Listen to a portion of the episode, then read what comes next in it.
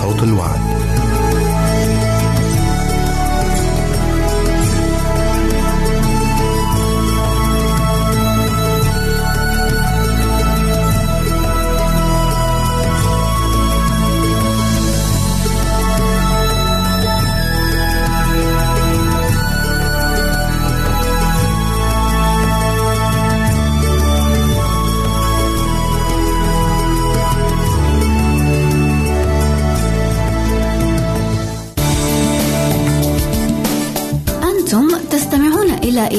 صوت الوعد.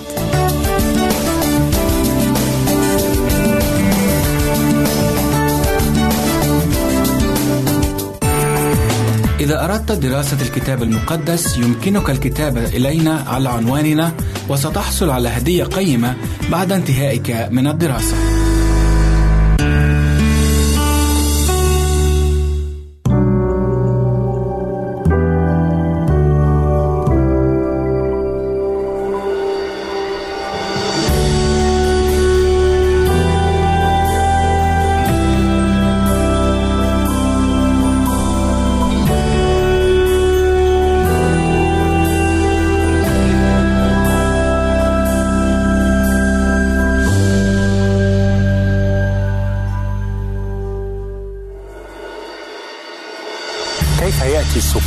العظيم لشخص عظيم في إيمانه وتأثيره مثل داود الملك كيف أصبح أقوى من الأول بعد توبته العظيمة أيضا لماذا تعمد السقوط في علاقة عابرة مع امرأة ليست زوجتي بث شبع هل لمجرد تعرضي لمشهد امرأة عارية؟ ماذا تفعل الإباحية أو البورنوغرافي في الرجل بشكل عام؟ كيف تؤثر عليه؟ إن على المدى القصير أو المدى البعيد ولماذا تتحول الإباحية إلى احتياج لدى بعض الرجال؟ بل إدمان يحطم حياته. كيف تتعامل مع الإباحية روحيا ونفسيا؟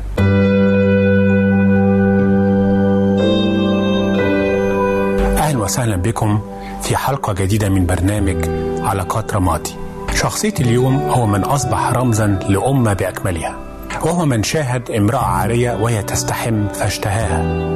فتعرض لسقوط روحي ونفسي عندما تفاعل مع مشهد لامرأة عارية وكأنه تعرض لمشهد من فيلم إباحي مما نسميه في ثقافتنا الحالية البورنوغرافي أو الإباحية الجنسية. داوود ولقطة من فيلم إباحي.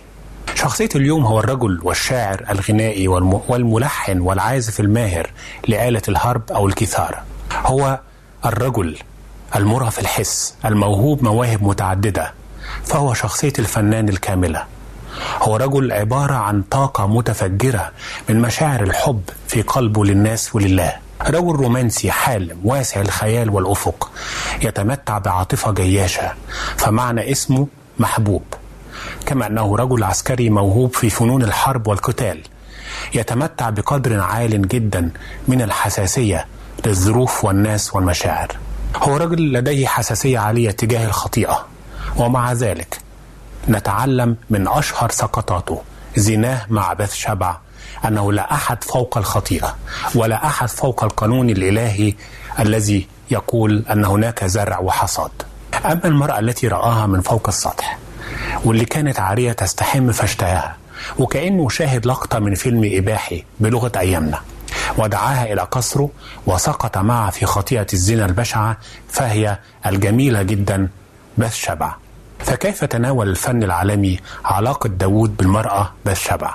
كيف تناول الفن العالمي علاقة داوود بالمرأة بث شبع؟ نقدر ندي لهذه القصة والعلاقة عنوان داوود وبث شبع من الاستحمام بماء الخطيئة إلى الاغتسال بنهر الغفران هي قصة السقوط المريع لرجل الله داوود. قصة استخدم فيها سلطته اللي كانت لديه للاستحواذ على جسد امرأة ليست زوجته. قصة قصد الوحي المقدس ذكرها بتفاصيل كثيرة كي نتأمل فيها لأنها وقعت بين داوود الملك العظيم وبث شبع. سرد وقائها الكتاب المقدس دون مجاملة لداود رجل الله. كرسالة قوية للجميع تقول ليس أحد فوق الضعف الإنساني أو الخطيئة والمعصية. فاحترسوا. وقد عبرت عن هذه القصة أعمال فنية كثيرة درامية وتشكيلية وموسيقية. من هذه الأعمال الدرامية فيلم ديفيد أند بثشيبا قدمته هوليوود في الخمسينات من القرن الماضي من بطولة جريجوري بيك وسوزان هيوارد من إخراج هنري كينج. الفيلم ده حقق أعلى مبيعات في عام عرضه سنة 51 وتناول فيه تحديدا العلاقة بين داوود العلاقة الآثمة بين داوود وبث شبع وامتدت فيما بعد. ويتناول اللقاء المحرم اللي حصل بينهم بعد أن رآها عارية تستحم.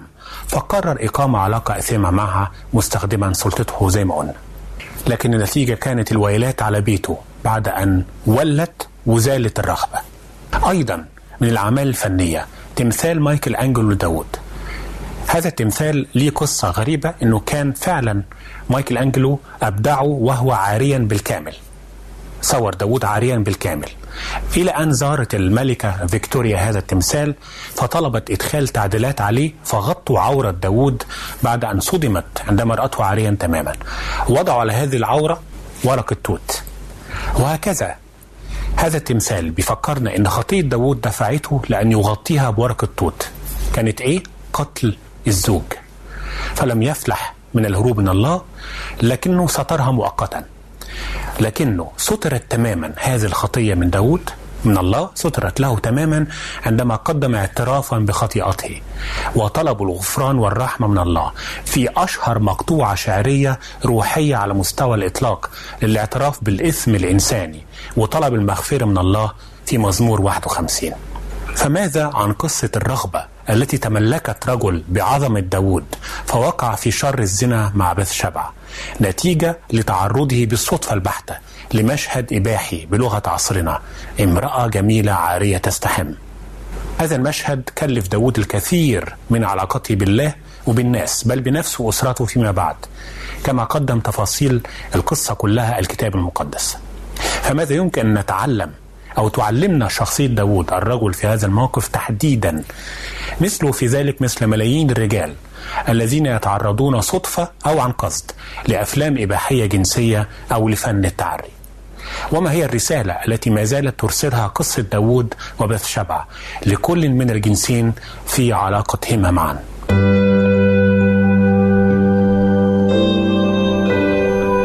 قصة داود وبث شبع تبدأ بمشهد من فيلم إباحي.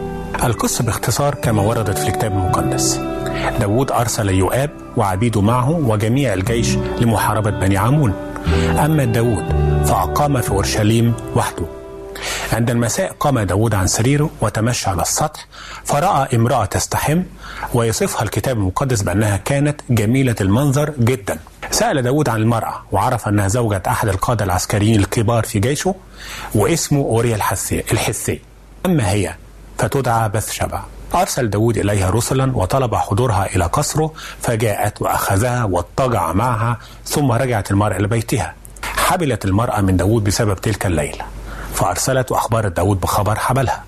استدعى داود زوج بثشبع أوريا الحسي وحاول أن يقنعه أكثر من مرة أن يذهب إلى بيته عله يلتقي بامرأته فيبدو فيما بعد أن الجنين الذي في بطنها هو ابنه.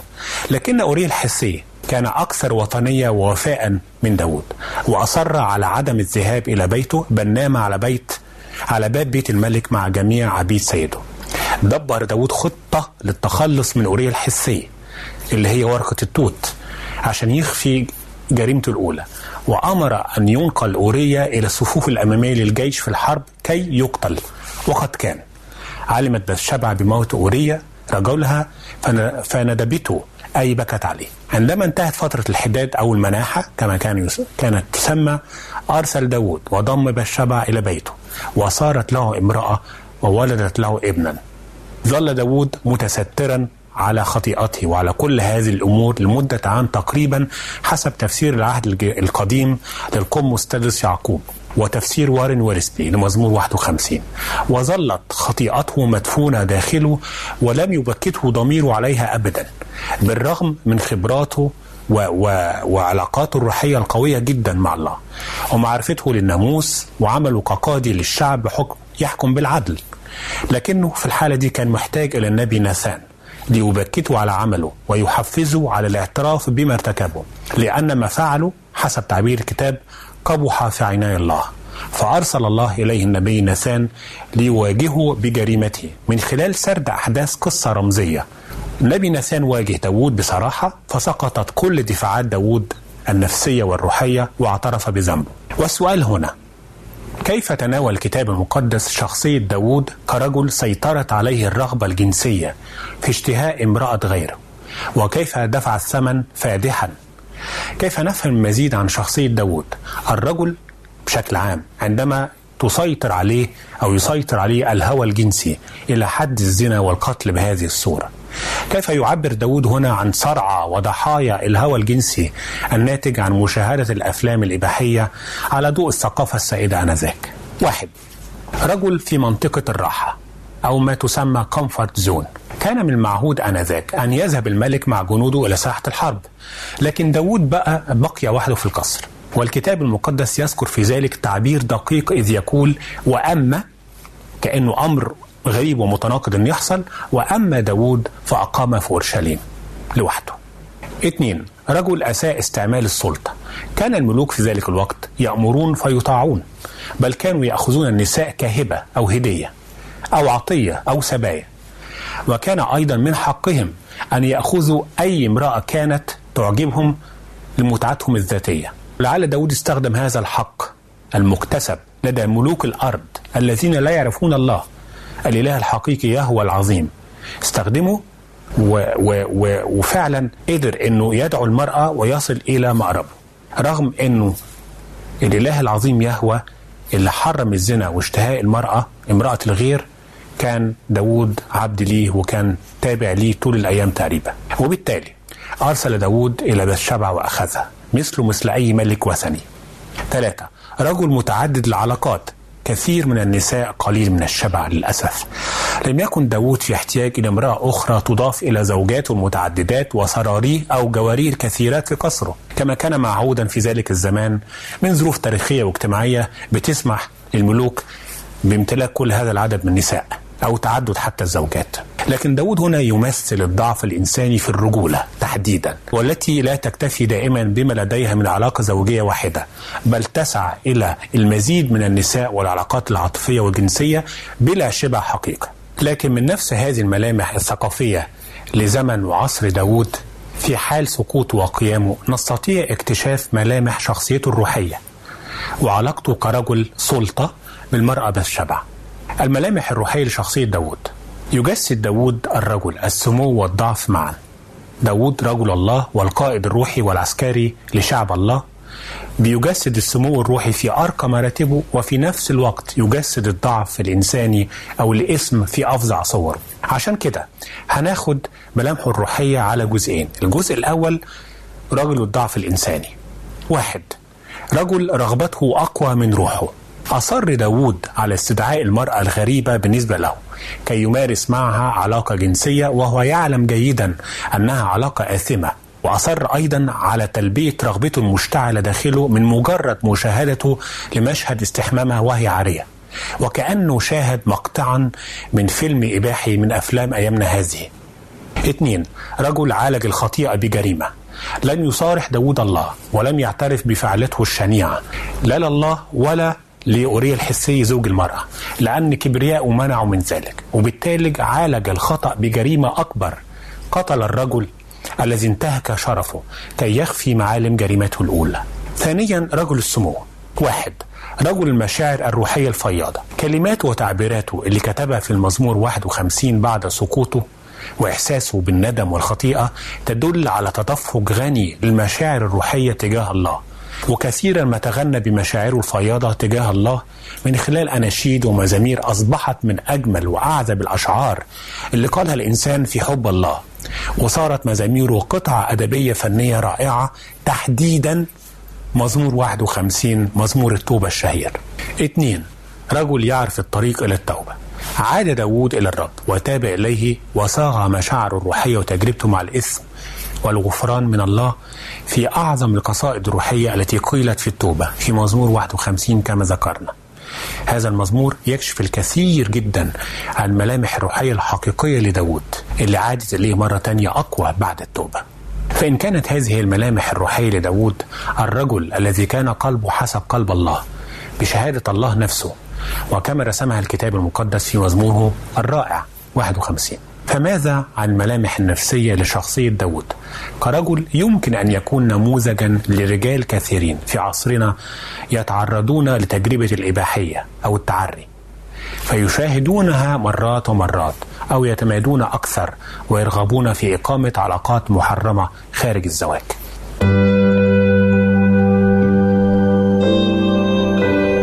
كيف نتعرف على شخصية داود الرجل في هذا الموقف تحديدا علم نفس الشخصية؟ واحد رجل التوتر بين الجسد والروح. كان داود يعتمل في داخله توتر خاص وكأنه صراع, صراع لا هواد فيه بين طاقته العاطفية الجنسية العالية وطاقته الروحية أيضا الجبارة فهو الملك الروحي الممسوح من الله وهو الرجل المليء بالطاقة وال والعنفوان في الطاقة الجنسية والعاطفية. اثنين رجل الاحتياج إلى القبول. بعض الباحثين بيقولوا إن شخصية داود من ناحية نفسية إن هو كرجل كان يحتاج إلى نوع من من القبول. طبيعة شخصيته تحتاج إلى نوع من الابروف إن يكون ابروفد يكون مقبول ومحترم ومصدق عليه وغير مرفوض. ربما لأنه رفض فترة طويلة من شاول. هذه النوعية من الرجال تميل دائما إلى تعدد العلاقات النسائية من أجل الإحساس بالقبول والقوة. ثلاثة رجل السعي إلى الشبع الجنسي المستحيل من كل بث شبع. رأى داود المرأة بث شبع وهي تستحم. والكتاب يصفها هنا بأنها كانت المرأة جميلة المنظر جدا. وبالتالي الملفت في الأمر أن معنى اسم بث شبع هو ابنة الشبع. وكأن داود زيه زي رجال كتير يسعون أو يسعى إلى الشبع الجنسي الكامل الدائم. وهذا أمر مستحيل على أرض الواقع. وبالتالي كل امرأة جميلة في حياتهم تمثل بالنسبة لهم ابنة الشبع. هكذا يظنون. لكنه للأسف يخلو تماما من كل الشبع. والسؤال ماذا يمكن أن نتعلم من شخصية داود الرجل العظيم في روحيته عندما سقط تحت أقدام الرغبة الجنسية في إقامة علاقة مع امرأة غيره؟ فسقط نتيجة لذلك في ارتكاب أبشع خطيئتين الزنا والقتل. وكيف نصف احتياج البعض من الرجال إلى الإباحية أو الفن الإباحي والعري والعلاقات المتعددة؟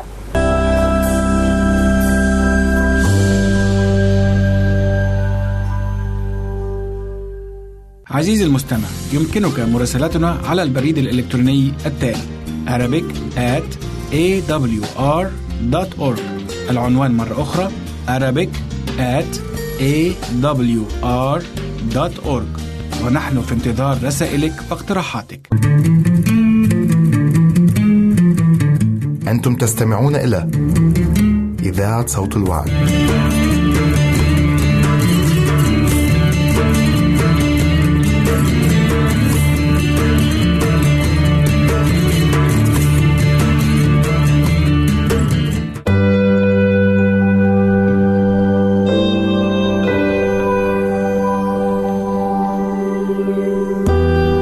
بعد استعراضنا للملامح الفنية والروحية والنفسية لشخصية داود تحديدا في تجربة سقوطه مع بث شبع. نيجي للسؤال المهم بشكل عملي. كيف نتعامل مع مثل شخصية داود أو كل رجل في مركز سلطة أو رجل عادي واقع تحت تأثير الرغبة الجنسية بفعل التجاوب أو التعرض لمواد جنسية إباحية. كيف نتعامل روحيا ونفسيا مع رجل مثل شخصية داود عندما يميل إلى مشاهدة واستعمال المواد الإباحية حاليا بشكل يظن فيه أنه سيكتشف أمور جديدة في عالم الجنس أو كمحاولة لقتل الإحساس بالوحدة أو الملل أو رفض الزوجة له.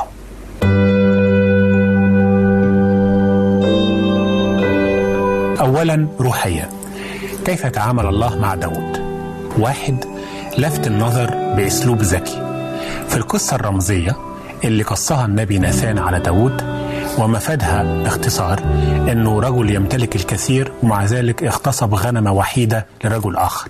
وبعد عام تقريبا من جرم داود وإخفائه للأمر وجه بهذه القصة. وبالتالي الله أراد من خلال نبي ناثان يلفت نظر داود بأسلوب ذكي أن اللي عمله في هذه الحالة يستحق نفس الحكم اللي حكمه على الرجل في القصة. لأن الرجال على فكرة لا يحبون أن يواجهوا بأخطائهم بطريقة عنيفة وبالتالي وجه داود بأسلوب ذكي. اثنين المواجهة بالحكمة والصراحة والحب.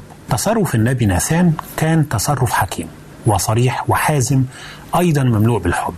وبالتالي فتح أمام داود باب الرجاء وده اللي بتظهره جليا باقي أحداث القصة.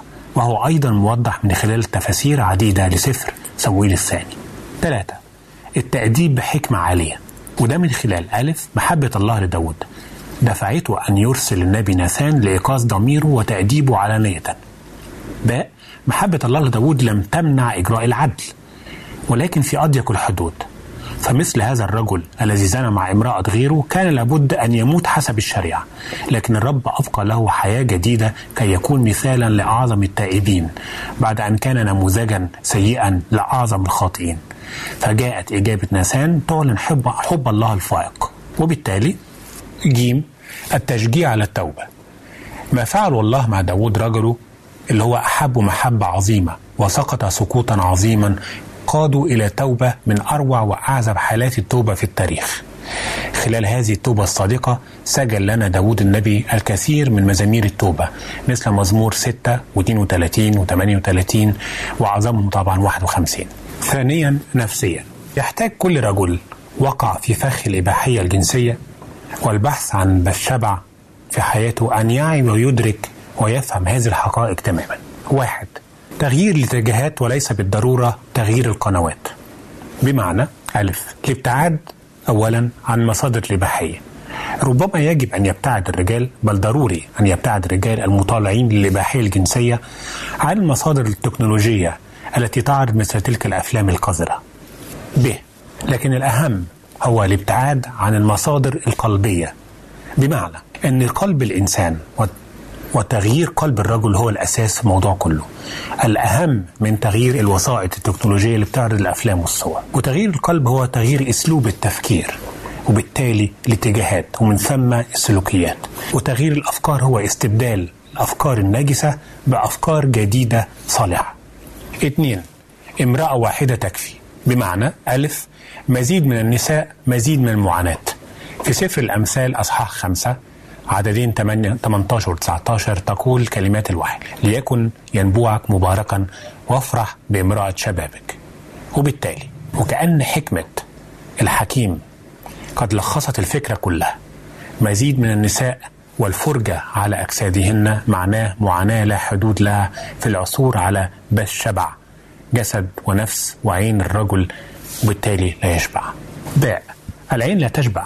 لذلك كان الحكيم واضحا جدا حين قال الهاوية والهلاك لا يشبعان وكذا عينا الإنسان لا تشبعان.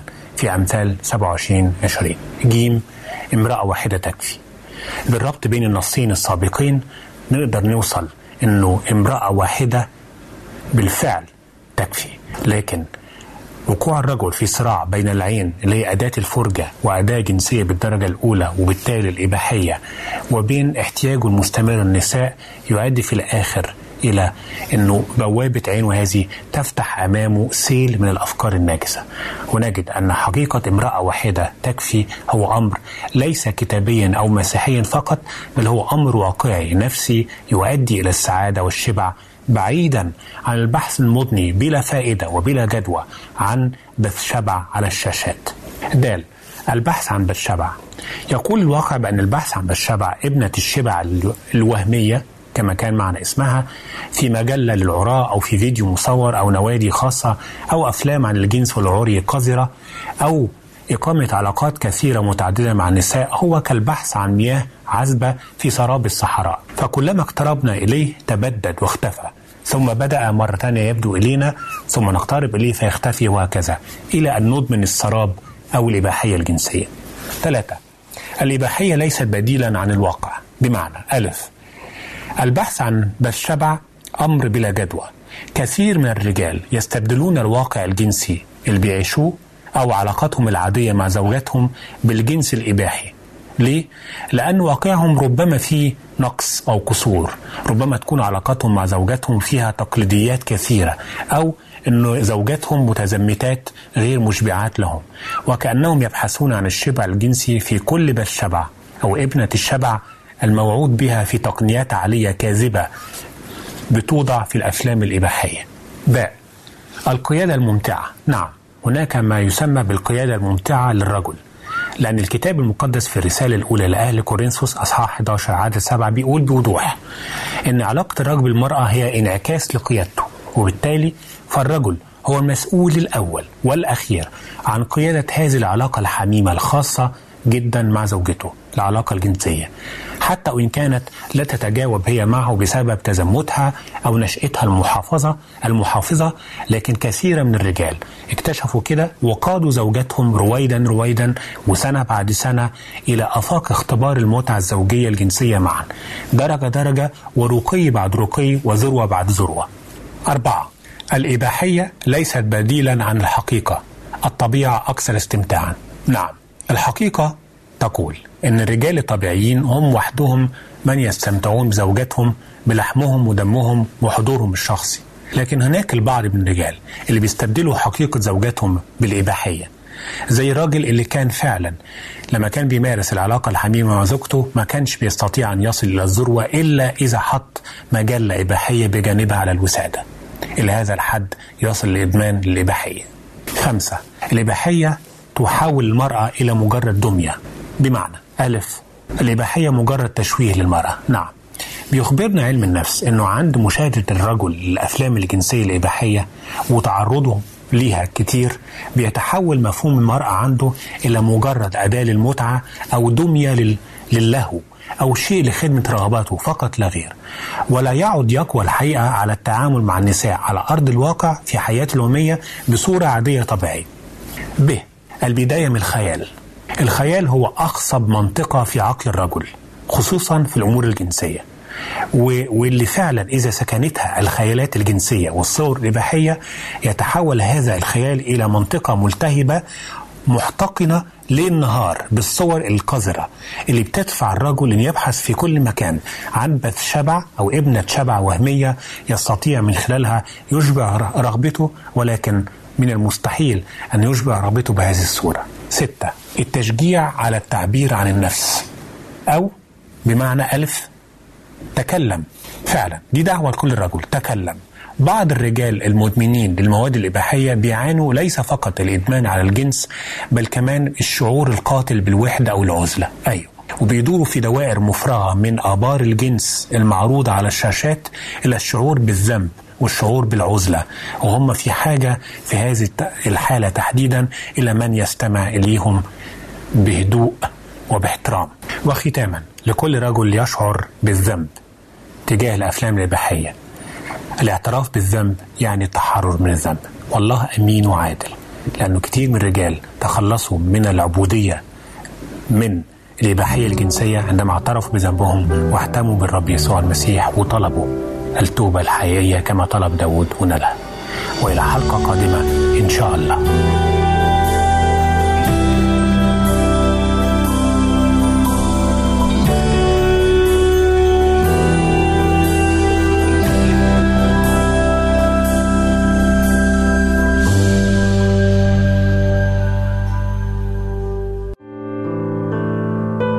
عزيزي المستمع يمكنك مراسلتنا على عنواننا الإلكتروني Arabic at awr.org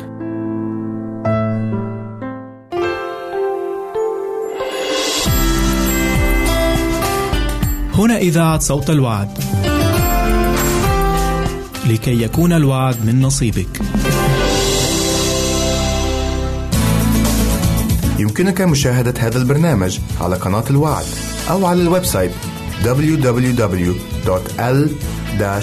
www.l-wad.tv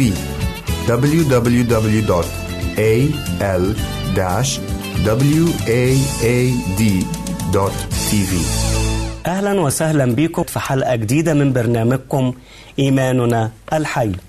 حلقة اليوم عن السلوك المسيحي. هل يهتم الله بالمظهر الخارجي للمؤمن كما يهتم بالداخل؟ ما هي الحدود وما هي الضوابط التي يجب على المؤمن أن يتبعها ليكون ابنا لله؟ كل هذه الأسئلة وأسئلة أخرى سنعرف إجاباتها في هذه الحلقة فابقوا معنا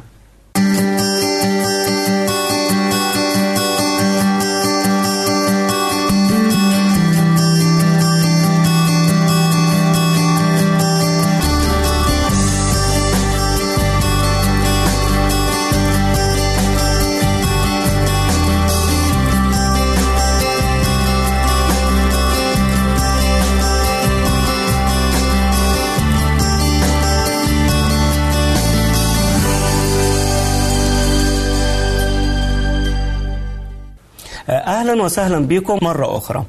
حلقة اليوم عن السلوك المسيحي. كيف يجب أن يتصرف المسيحي في العالم الذي يحيا فيه؟ بيسعدنا أن يكون معنا جناب القس عبد الملاك دويس عضو الهيئة الإسلامية المسيحية بالأردن. أهلا وسهلا حضرة القسيس أهلا بك النهارده عن السلوك المسيحي. نعم. هل هل ربنا بيهتم بالمظهر الخارجي كما يهتم بالمظهر الداخلي؟ ده أول سؤال عندنا. في ناس كتير بيقولوا آه، ربنا رب قلوب. وبما إنه رب قلوب وبما إن الله يهتم بالداخل وليس بالخارج اذا المظهر الخارجي غير مهم للمؤمن. ما رأي الكتاب في ذلك؟ لا بالطبع المظهر الخارجي مهم. وإحنا بنعرف إنه إحنا بنظهر آه، آه، رغبة الله فينا ووصايا الله علينا فمثلا الله الكتاب المقدس بيتكلم عن أن الله إله ترتيب. ولا يجب على المؤمن أن يعيش في إهمال إهمال لجسده ولملابسه لمأكله لمشربه إهمال في هذه الأمور. بل إلهنا إله ترتيب وإله نظام والله يحب الإنسان الجميل الإنسان الذي يعطي آه، يعني جسده للرب وروحه للرب. يعني نقدر نقول إن الله جميل يحب الجمال نعم. دي عبارة إحنا متفقين عليها نعم. آه، إيه ال- إيه الانطباع الغلط لو آه، غير المؤمن شاف المؤمن وهو بحالة لا تليق الاتباع الغلط إنه بنعدم فهنا الإنسان غير المؤمن لما يشوف المؤمن في حالة غير جيدة بيقول شو هال شو هالإيمان. شو هالديانة. آه شو هال آه القرب من الله القرب من الله يخلي الإنسان بهذه الطريقة؟ بالطبع لا. إحنا لابد أن إحنا نظهر الله ونمجد الله في أجسادنا. نمجد الله في أجسادنا بالمظهر الطيب وبالعلاقة الجيدة مع الرب.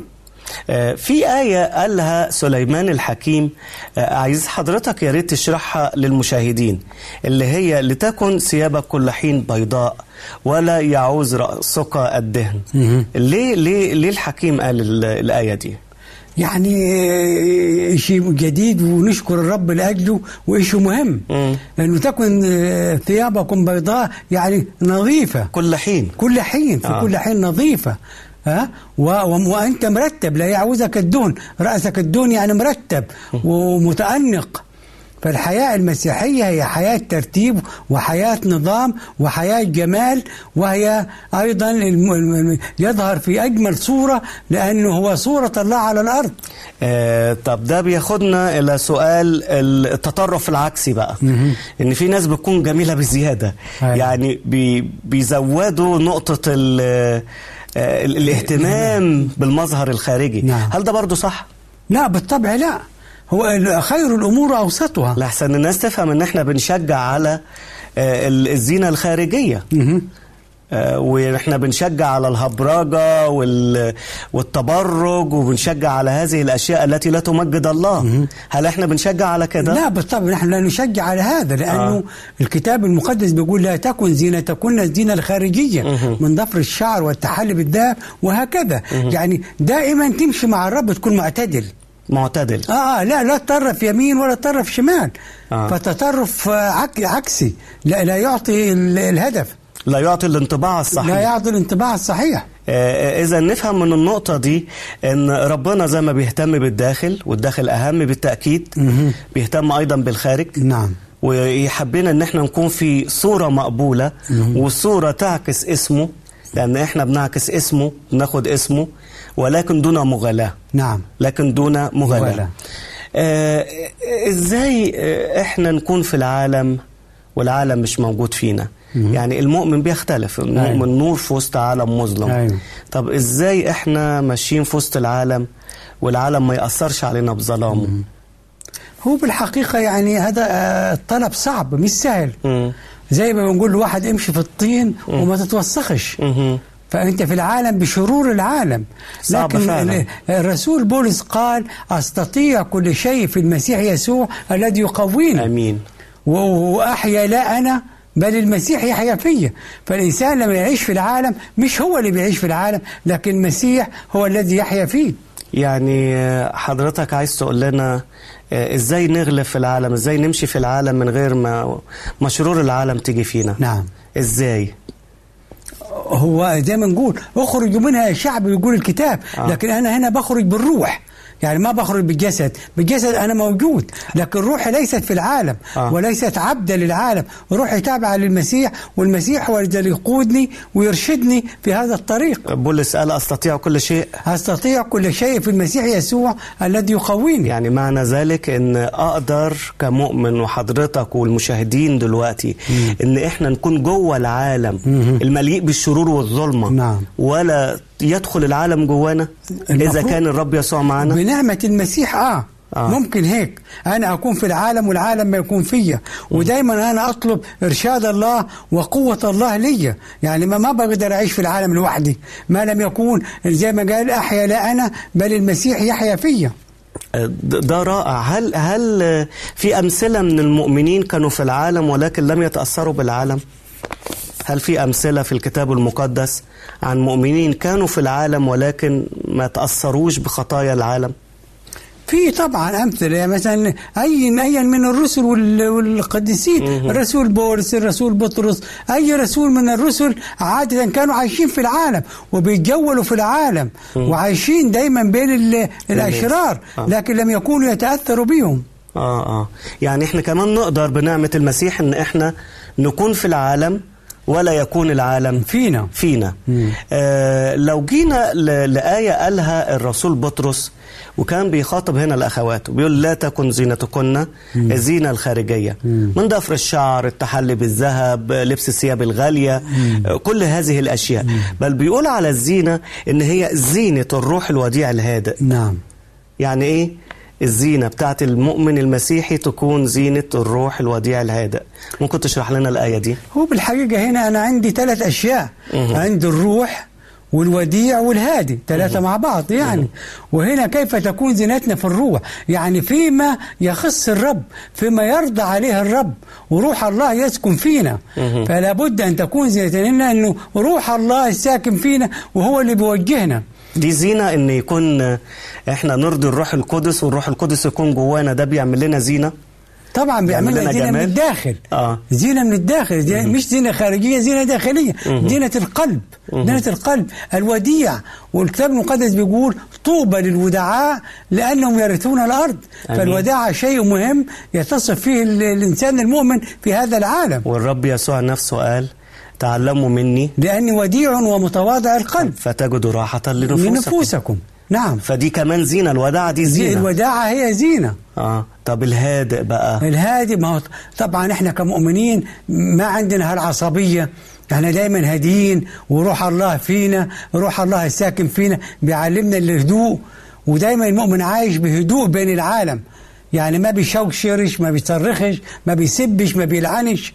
معذرة آه، آه، العالم دلوقتي لو شاف واحد ما بيسبش ما بنلعنش ما بيقولش الشرور دي بيقولوا عليه بارد مش هادي آه تمام ها بيقول عليه. لو لو الإنسان المؤمن عمل كده الناس اللي حواليه هي ياخدوا انطباع سيء عنه تمام وزي ما كان هابيل آه. يعني كلمة هابيل لما قايين قتل هابيل آه. وهابيل مش عارف تنقتل.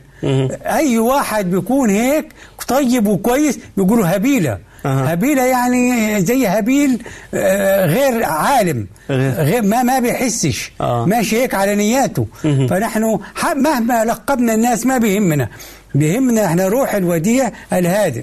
طيب آه، عايزين ندخل علميا. في حاجة. هل هل كون.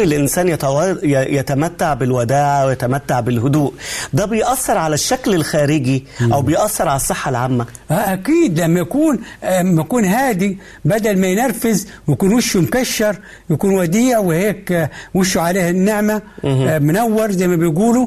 فحقا الداخل والعصبية والأشياء هاي بتاثر على الإنسان. فالوديع يمكن يكون عنده نضارة أكثر من إنسان غير الوديع. آه، يعني حتى ما بيبين عليه الكبر كما يكون. يعني يعني العصبية النرفزة ال- السخط والحقد والغيرة اللي بتبقى جوه إنسان آه، إحنا بنعرف إنه ممكن علميا بي- بتسبب أمراض. نعم.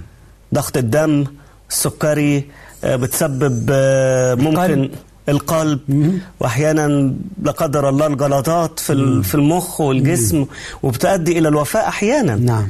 آه، أنا بشوف آه، وبنسمع الإعلانات الكتيرة قوي قوي عن عمليات فرد الوش و...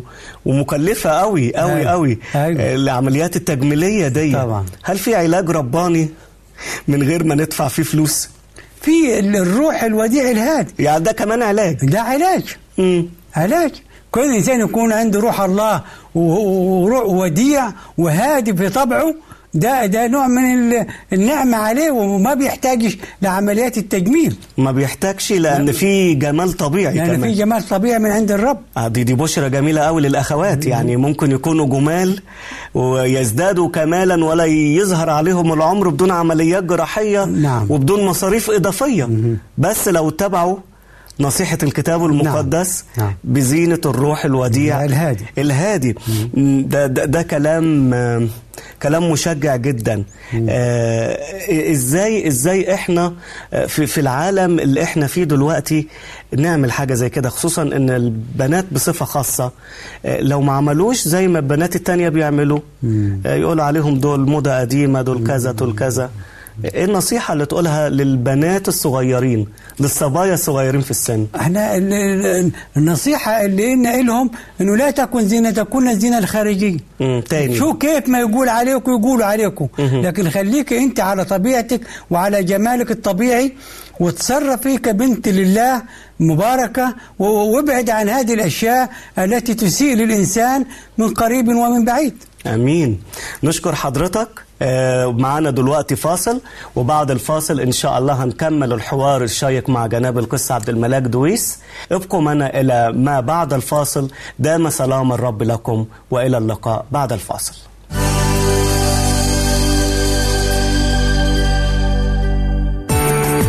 إذا أردت دراسة الكتاب المقدس يمكنك الكتابة إلينا على عنواننا وستحصل على هدية قيمة بعد انتهائك من الدراسة.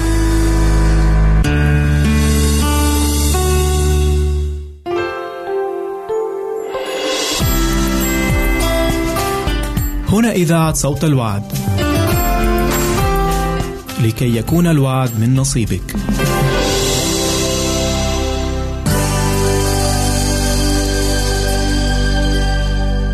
هنكمل حلقة النهاردة عن السلوك المسيحي.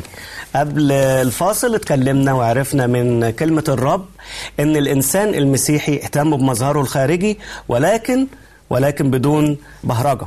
ما يوصلش كده إن هو يكون في مغالاة في هذا الشيء. لأن الله يريد أن يكون الداخل نظيف والخارج أيضا نظيف. عرفنا أيضا يا أحباء آه، زينة الروح الوديع الهادي. إزاي في إن في في زينة أجمل بكتير من المكياج ومن المساحيق ومن عمليات التجميل. لما يكون من الداخل نقي وهادي كل ده هيدينا جمال أروع وأجمل بكتير. هنكمل الحلقة مع جناب القس عبد الملاك دويس. أهلا وسهلا حضرة القسيس. أهلا بيك. عايزين نعرف برضو السلوك المسيحي فيما يختص بالجسد. آه في أفكار والأفكار دي آه، جت حتى قبل آه ما تظهر المسيحية. بتعتبر إن الجسد المادي هو خطيه أو حلقة في دائرة الخطية. وإن الله لم يخلق مباشرة الجسد المادي. دي هرطقات ظهرت. وللأسف الشديد إن بعض ال- المسيحيين وصل إليهم هذا الفكر إن يجب محاربة الجسد أقمع جسدي بقى. فأقمعه يعني أذله. فالبعض ممكن يصوم صيامات كتيرة جدا جدا ولدرجة إنه ممكن تحصي عظامه بيفتخروا بكده إن إحنا بنصوم هذه الصيامات. في البعض بنشوفهم في عقائد أخرى مثلا أو ديانات أخرى بيمشوا على جمر النار عشان يذلوا أجسادهم. في ناس بتمشي على مسامير. ها؟ وفي الآخر يتكلموا بيقولوا إحنا بنس... بن... بنخضع الجسد لإرادتنا. فماذا يقول الكتاب عن الاعتناء بالجسد المادي اللي هو مكون من لحم ودم؟ ماذا يقول الكتاب؟ لا الكتاب المقدس بيقول يعني عكس هيك. هذا حرام انت إن انت تعمل هيك في جسدك. جسدك هو ملك للروح القدس وملك لله. فهنا الرسول بولس بيقول إن الإنسان عليه أن يربي جسده ويقوته. ويقويه كمان ويقويه آه. آه. أيضا يعتني به فمن ضمن فرائض الكتاب المقدس انه الإنسان يعتني بجسده لأنه جسده هو عطية من الله. فكيف ان نهمل هذه العطية أو ندللها؟ ندللها بطريق غير غير ضروري يعني. آه يعني التنعم غلط. التنعم غلط والإذلال غلط. والإسلال غلط. آه المفروض الإنسان يعيش حياة حياة وسطية. حياة وسطية وسطية. بين الاثنين. نعم. إيه إيه الخطية إن أنا اذل جسدي لدرجة المرض التعب ال- الضعف العام؟ آه، هل ده يعتبر في الكتاب المقدس خطية؟ طبعا ما يعني من يؤذي جسده يؤذيها الله. يعني من يضر جسده من يفسد جسده يفسده الله. أو من يؤذي جسده يؤذيها الله. يعني آه، هذه يعني عطية من الله. عطيه صالحة مباركة. فكيف تعبث بها؟ كي- زي أي خطية تاني. ما تقولش جسدي ملك إلي أنا حر فيه. لا أنت حر جسدك ملك لله وأنت مؤتمن عليه. في بعض الناس بياخدوها بالناحية العكسية بقى. بيقولوا بما إن الجسد مادي خطية ملوش قيمة يبقى ناكل اللي ناكله نشرب اللي نشربه. ماشي. ما هو في الآخر آه، ده مجرد تراب يعني. بياكلوا الدود وخلاص. فليه ليه نهتم بما للجسد؟ فمش لازم. والناس دي بتطلق العنان المطلق لكل شهوات الجسد. ماذا نقول لهؤلاء أيضا؟ أيضا هنا تطرف مهم. يعني بدل الإذلال صار الت- التنعم. فالكتاب المقدس بيقول ليس ما يحق بل ما يوافق. ليس ما يحق لكن ما يوافق. كل الأشياء تحل؟ كل الأشياء تحل لكن ولكن ليس ليس, كل- الأشياء توافق. بمعنى إيه الآية دي؟ بمعنى إنه آه، يحل له الإنسان مثلا إنه آه، آه، يأكل شيء ما لكن لا يوافق إذا كان هذا الشيء آه، غير غير حلال. يعني أنا يحل لي إن أنا أشرب الخمر ما فيش أشرب حد- الخمر. آه لكن هل هذا يوافق كمؤمن لكن لا يوافق كمؤمن فتمتنع عنها مهم. يعني أنا أمتنع عن ما لا يحل وعن ما لا يوافق مع ناحيتين مع بعض. يعني الم- المسيحي ممكن ياكل أي حاجة ويشرب أي حاجة وي... ويعيش حياته كده بلا نظام ولا في ضوابط آه، ربنا وضعها لنا؟ لا في ضوابط ربنا وضعها لنا.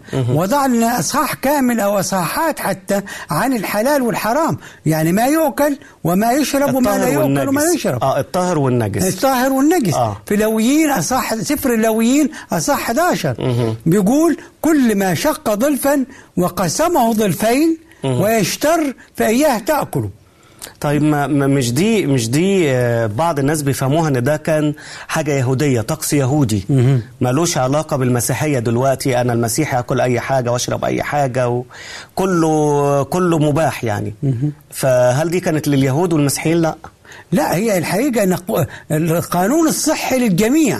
آه. جسدي زي جسد اليهود زي أي جسد آخر. يعني ما معقول ربنا يعطي الجسد هذا أو جسد هذا لا. واحدة ك- ك- كبشر. وما يضر غيري بيضرني أنا. يعني مش معقولة كمان ربنا هيهتم بصحة اليهودي ومش هيهتم بصحتي أنا. أكيد. ولا هو أكيد. بيحبه أكتر مني وهكذا أحب الله العالم. هكذا حب الله العالم. آه. وهكذا الرب يهتم بأجسادنا ويهتم بأرواحنا التي هي لله. آه. فمجدوا آه، الله في أجسادكم مهم. وفي أرواحكم التي هي لله. طيب عظيم. ده بالنسبة للأكل وكده. طب بالنسبة للشرب يعني في ناس في ناس بيستهتروا وما يؤسفنا فعلا إن في بعض الأعياد في ناس عندهم عادة بقت في حكم القانون إن هم كل أعياد يشربوا خمرة ويسكروا وي... ويقول لك إحنا بنحتفل بالعيد. للأسف ماذا يقول الكتاب عن هذا. لا هو الكتاب المقدس بيقول لا تنظر إلى الخمر إذا احمرت. لا تنظر إلى الخمر. فإذا قال لك لا تنظر إلى الخمر معناها اشرب. لا ده ما انظرش ليها يعني حتى ما النظر حرام. يعني. لا تنظر الخمر احمرت فإنها تلسع كالحية وتلدغ كالأفعوان. فالخمر حرام ومضر بالصحة ومهلكه للصحة أيضا. آه طيب آه آه نيجي لسؤال مهم.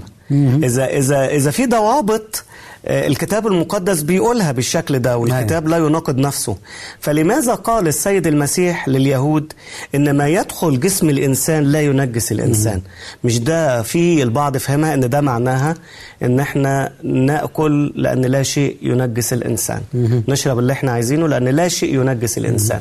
فلماذا قال السيد المسيح هذه الآية؟ هو في الحقيقة هذا الشيء لا, لا, لا يأخذ الأكل ما له دعوة بالأكل. المسيح قالها عن غسل الأيدي. بس. فهمنا المشكلة تاني من الأول. كان إيه ال- المشكلة؟ ال- اليهودي أو يغسل الم- يغسل إيديه. وقبل ما يأكل وكل شيء يغسل إيديه بالغسالات هاي. ده ده كان عادة ولا تقليد شيوخ ولا أمر كتابي؟ لا كان تق يعني من تقليد. تقليد. تقليد شيوخ. تقليد شيوخ. آه. و إيه المشكلة اللي حصلت بين الف... بين اليهود وبين آه، السيد المسيح؟ ال- ال- ال- ال- ال- اليهو- اليهود اشتكوا على المسيح إنه تلاميذك يأكلون بدون غسل أيدي. فقال له المسيح ليس ما يدخل الإنسان ينجسه الفم ينجسه بل ما يخرج من الفم ينجس الإنسان. وهنا يقصد هون إذا أكلت بدون غسلات. يعني شو بده يصير لك مغص؟ لكن إذا طلعت كلمة سيئة بتضر نفسك وبتضر غيرك بنفس الوقت سبات لعنات حلف وهكذا. يعني كان الرب يسوع بينتقد إن هم بيهتموا بالمظهر الخارجي ونسيوا؟ كانوا بيغسلوا الإيد وما غسلوش القلب. نعم. ولم يغسلوا اللسان. وهنا أصعب وأصعب. هنا أصعب وأصعب. طيب إيه اللي عرفنا إن السيد المسيح ما كانش بيقصد على الطاهر والنجس من الأطعمة هنا. إيه اللي يعرفنا كده؟ ما هو اللي عرفنا ده اللي- شكوى اليهود على تلاميذ المسيح إن بيأكلوا بدون ما يغسلوا إيديهم. ما كان في نوع أكل. هو بس بيقولوا لهم أنتوا تلاميذك بيأكلوا بدون ما يغسلوا إيديهم. فقال لهم ليس ما يدخل الفم ينجس بل الذي يخرج منه ينجسه فال- فسياق الحديث عن غسل الأيدي. يعني كان المشكلة عن إيديهم مغسولة ولا لا؟ قبل إيديهم الأكل؟ مغسولة أو لا؟ وكمان اليهود ما كانوش بيقولوا عشان النقطه صحية. ده كان عشان الشيوخ هم اللي أوصوا بس كده. عشان الشيوخ أوصوا صحيح. آه لكن السيد المسيح مش ضد إن إحنا نغسل إيدينا لا بالتأكيد لا قبل بالطبع نغسل إيدينا قبل الأكل وبعده. آه هو مش ضد النقطة دي ولكن ضدها كحاجة طقس تماما. آه وكمان ال- اليهود أظن يا حضرة القسيس ما كانوش أساسا بياكلوا أكل نجس. أيوه ف... ف... فالمسيح هيكلمهم على على إيه؟ يقول لهم. آه ما كانش بيتكلم على الأكل النجس كالخنزير تاكلوا خنزير أو ما تاكلوش خنزير. لأن طبيعي ما بياكلوهوش. نعم. طيب عظيم. نوصل لحاجة تانية في سلوك المؤمن. إحنا دلوقتي في عالم زادت المعرفة فيه بشكل فظيع. والاتصالات والميديا. عندنا دلوقتي وسائل إعلام. وأنا صغير ما كناش كنا بنحلم بس إن إحنا نشوف التلفزيون كده. القناة الأولى والثانيه و... وده حلم يعني. أيوة. لكن دلوقتي بنلاقي ألافات ألافات ألافات من القنوات المفتوحة والساتلايتس والإنترنت. إيه الحدود والضوابط اللي المفروض تكون موجودة لحياة المؤمن في تعامله مع وسائل الإعلام والاتصال؟ طب هي وسائل الإعلام ممكن تكون بركة. وممكن تكون لعنة.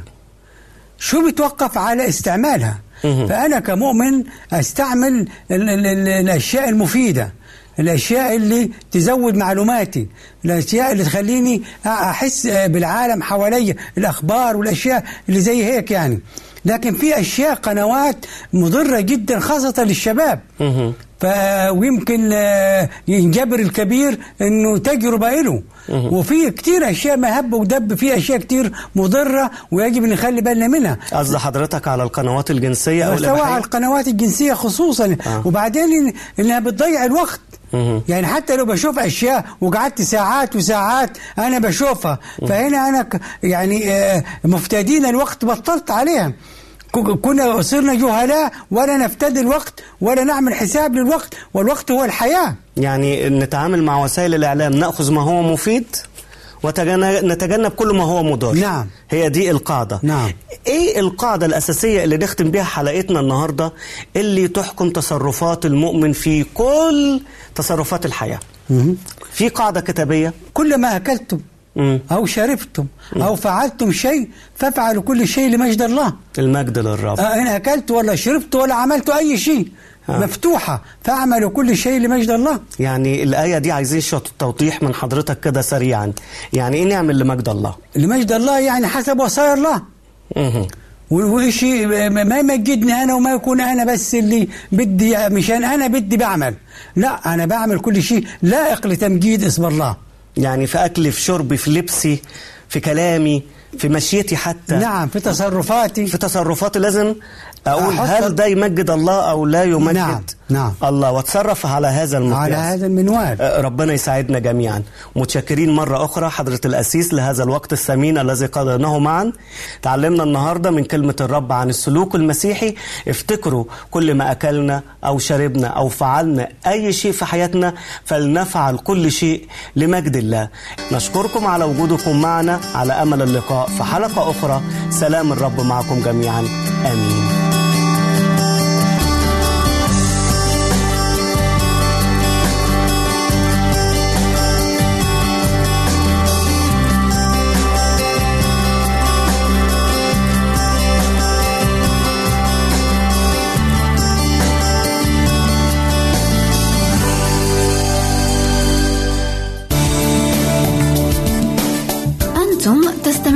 آمين إذاعة صوت الوعد.